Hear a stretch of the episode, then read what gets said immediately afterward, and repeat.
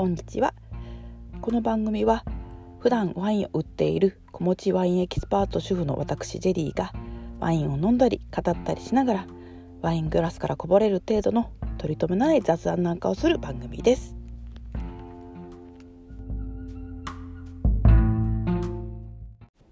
はいこんにちはジェリーです。えっとですね今回も残念ながらちょっと時間が取れませんでしたので 夜飲みながらっていうわけにはいかなくてちょっとお酒なしで語ろうと思います。今回はオーストラリアのワインのシリーズでこうイエローテイルっていうブランドがあるんですけどもその話を少ししようかなと思います。結構コンビニとかスーパーによくあるんですよ。カンガルーの絵がねあのちょっと赤と黄色のちょっと絵で描いてあるあの可愛いカンガルーの絵が描いてあるブランドなんですけど、まあ、品種ごとに違っててカベルネだったりメルローだったりまあいろいろあるんですけどもそれのね話を少ししようかなと思います。結構ね私ねあのまだワインハマりたての時にそのブランドを知ってでよく見るしあこれ美味しいなと思って買ってたんですね。特にカベルネその当時は好きで買ってたんですよ、うん、でこれあのなんかね何かの雑誌にワイン界のユニクロって書いてあってお値段もねかなりリーズナブル割に美味しいんですよで、うん、まあまあ、ちょっと改めて少し調べてみたんですけどあのカセロファミリーブランドっていうワイナリーがやっててもともとはイタリアのシチリアのワイン農家であるカセラ夫妻っていう方々が1950年代にオーストラリアに移住してから始めたワイナリーだそうです。まあ、1990年代にそこのカセラ夫妻の次男のジョン・カセラって方が参加しましてそれでちょっとそのイエローテイルって施術を作ったそうなんですね。そのインタビュー記事でちょっとあそうなんだと思ったのがそのオーストラリアの当時の1990年代くらいのワインビジネスってちょっともう市場競争が激しくなってたらしく、まあ、そのジョン・カセラ氏曰くもうマニアしか楽しめない雰囲気があって閉塞感があったっていうふうに言ってらしたんですね。あなるほどと思ってでまあそういうマニアしか楽しめないんではなくていろんな方がカジュアルに楽しめるようにって始められたのがこのブランドらしいんですね。まあ、実際リーズナブルで分かりやすい味でこう同じねあのまあカンガルーのね絵が描いてあってであの分かりやすく品種だけっていうのがすごく確かにキャッチーだしいいなと思いますね。これはまあ2001年にアメリカの販売代理店と共同で、まあ、始めたのが始まりらしいんですけど今世界10カ国ぐらいにねなんか確か輸出してるらしくて相当、うん、あの手広くやってらっしゃるみたいですねすごく売り上げあると思いますよね。トップ10の、うん、あその10カ国のうちにトップ10のうちになんか日本が第何位とかで入ってるって言うとやっぱどこでも見ますもんね。こんなど田舎でも。どっかの店まあファ、うん、どっかにはありますよ大体。コンビニにもカベルネが置いてる率が高いですかね、うん、シナゾレイトとかピナノワールとかも、あ、るしモスカートとか、まあ、うん、シャルドネ、まあ、カベルネとシャルドネが多いかな結構ね探すとあると思いますよこれ、うん、あ、でも、一個、あれなんですよ。あのラベルはずっと私カンガルーだと思ってたんですけど、ワラビーだったそうです。はい。うん、あの、まあ、カンガルーの一種だから同じなんでしょうけど、これ調べ始めて初めて知ったんですよ。うん、その、その、カンガルー改めワラビーの、あの、絵って、その、原住民のアボリジニーの方の壁画をそのまま使ったそうなんですね。まあ、いかにもオーストラリア、まあ、パッと見てオーストラリアってわかる、シンボルマークですもんね。あのカンガルー。まあ、わらびだけど、ですって。うん。それを使って販売してるっていうことで。で、あの、私、この、イエローテルシーズすごく好きで、うん。時々買うんですよ、やっぱり。どこにでも売ってるから。で、まあ、今はピノノワールが一番好きかな。ちょっと好みが変わって。昔は、うん、十、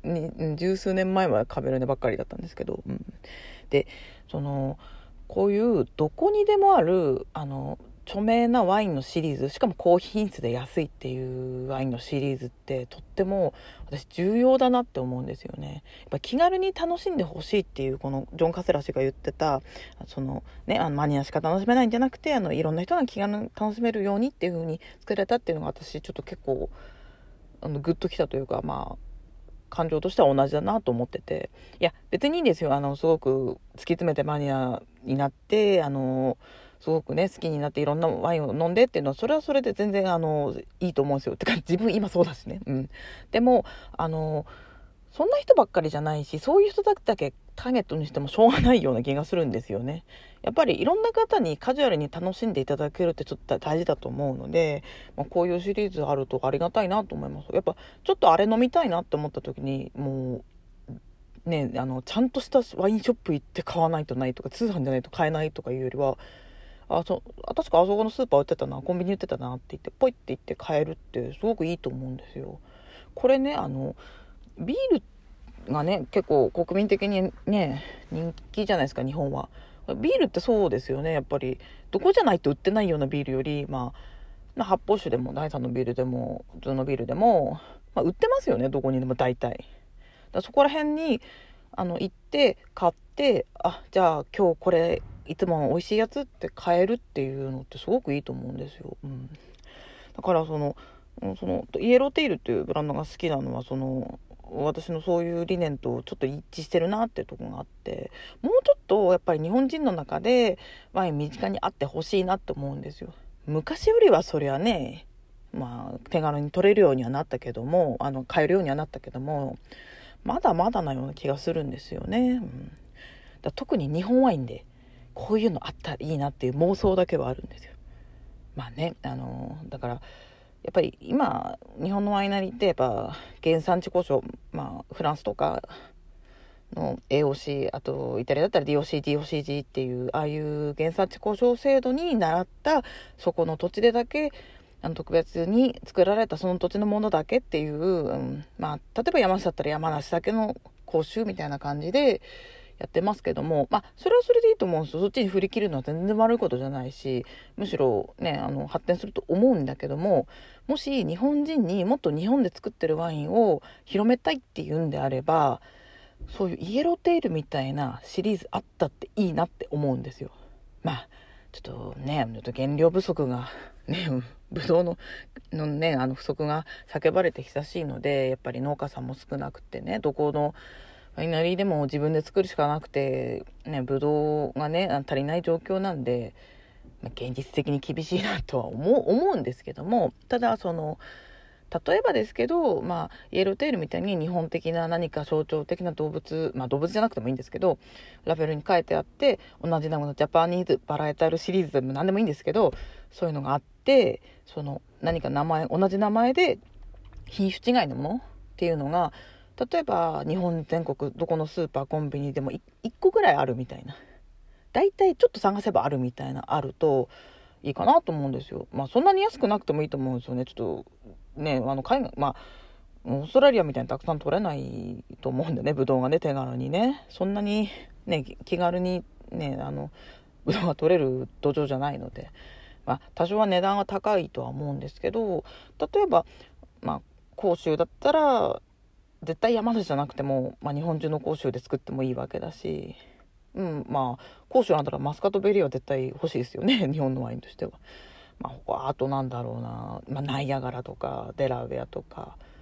まあ、日本のワイナリーでよく使われてるブドウ、まあ、ヨーロッパ系品種がダメってわけじゃないですけどそういうふうに永続的にそんなね店に出せるほどあるかっつうとちょっと多分そんな難しいと思うんでまあどっちかっていうと、まあ、日本人が好きなラブルスカ種あのまあ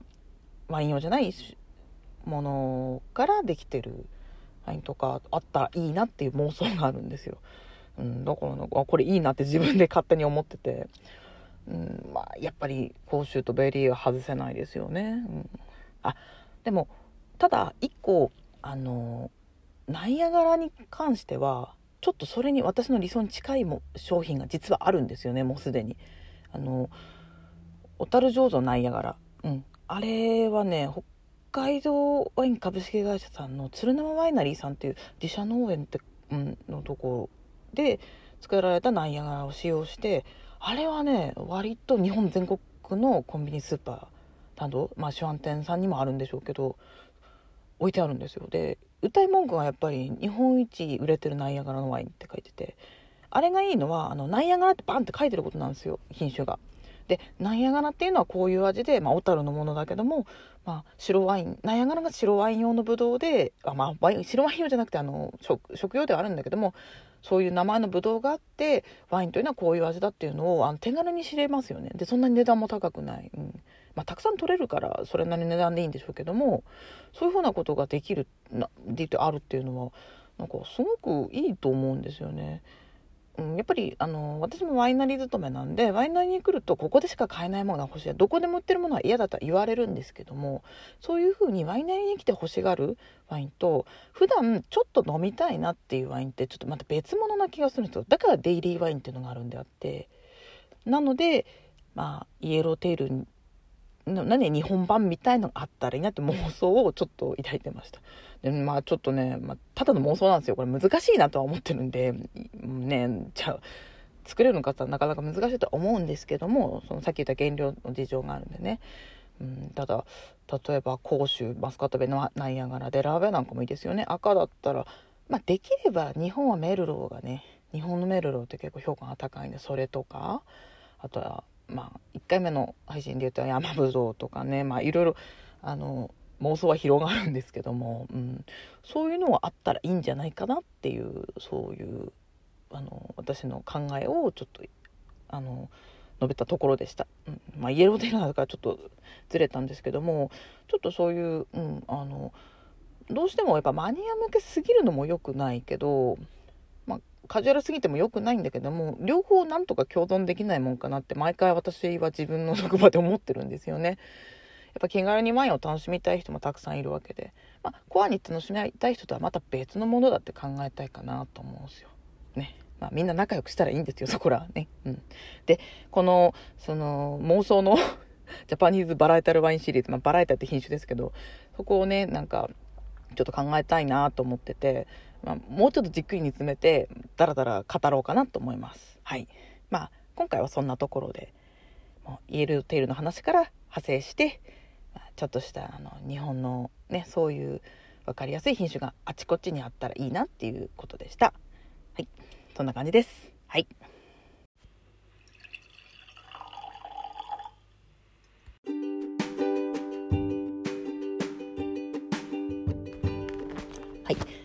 またおまけのワイングラスからこぼれる程度の雑談その2をお届けしたいんですけどもあのコロナ前と同じほどっていうわけではないんですけどこんな田舎のど田舎のワイナリーでもうちのあの海外のお客さん増えてきましたねやっぱりまた、うん、観光客の方が。であの困るのがねあの私英語喋れないんですよ。で あまあねあの日本人の通訳っぽい方一緒にいらっしゃる個人客とかはいいんですけど全然わかんないのにすごくね英語でこういろいろ聞かれるとわかんないんですけど、まあ、分かる範囲で喋れる範囲であの英単語とかね簡単本当もう処方中の章みたいな英語でお答えするとあこの人英語喋れるかもって感じでわーって喋ってくるんですよさらに。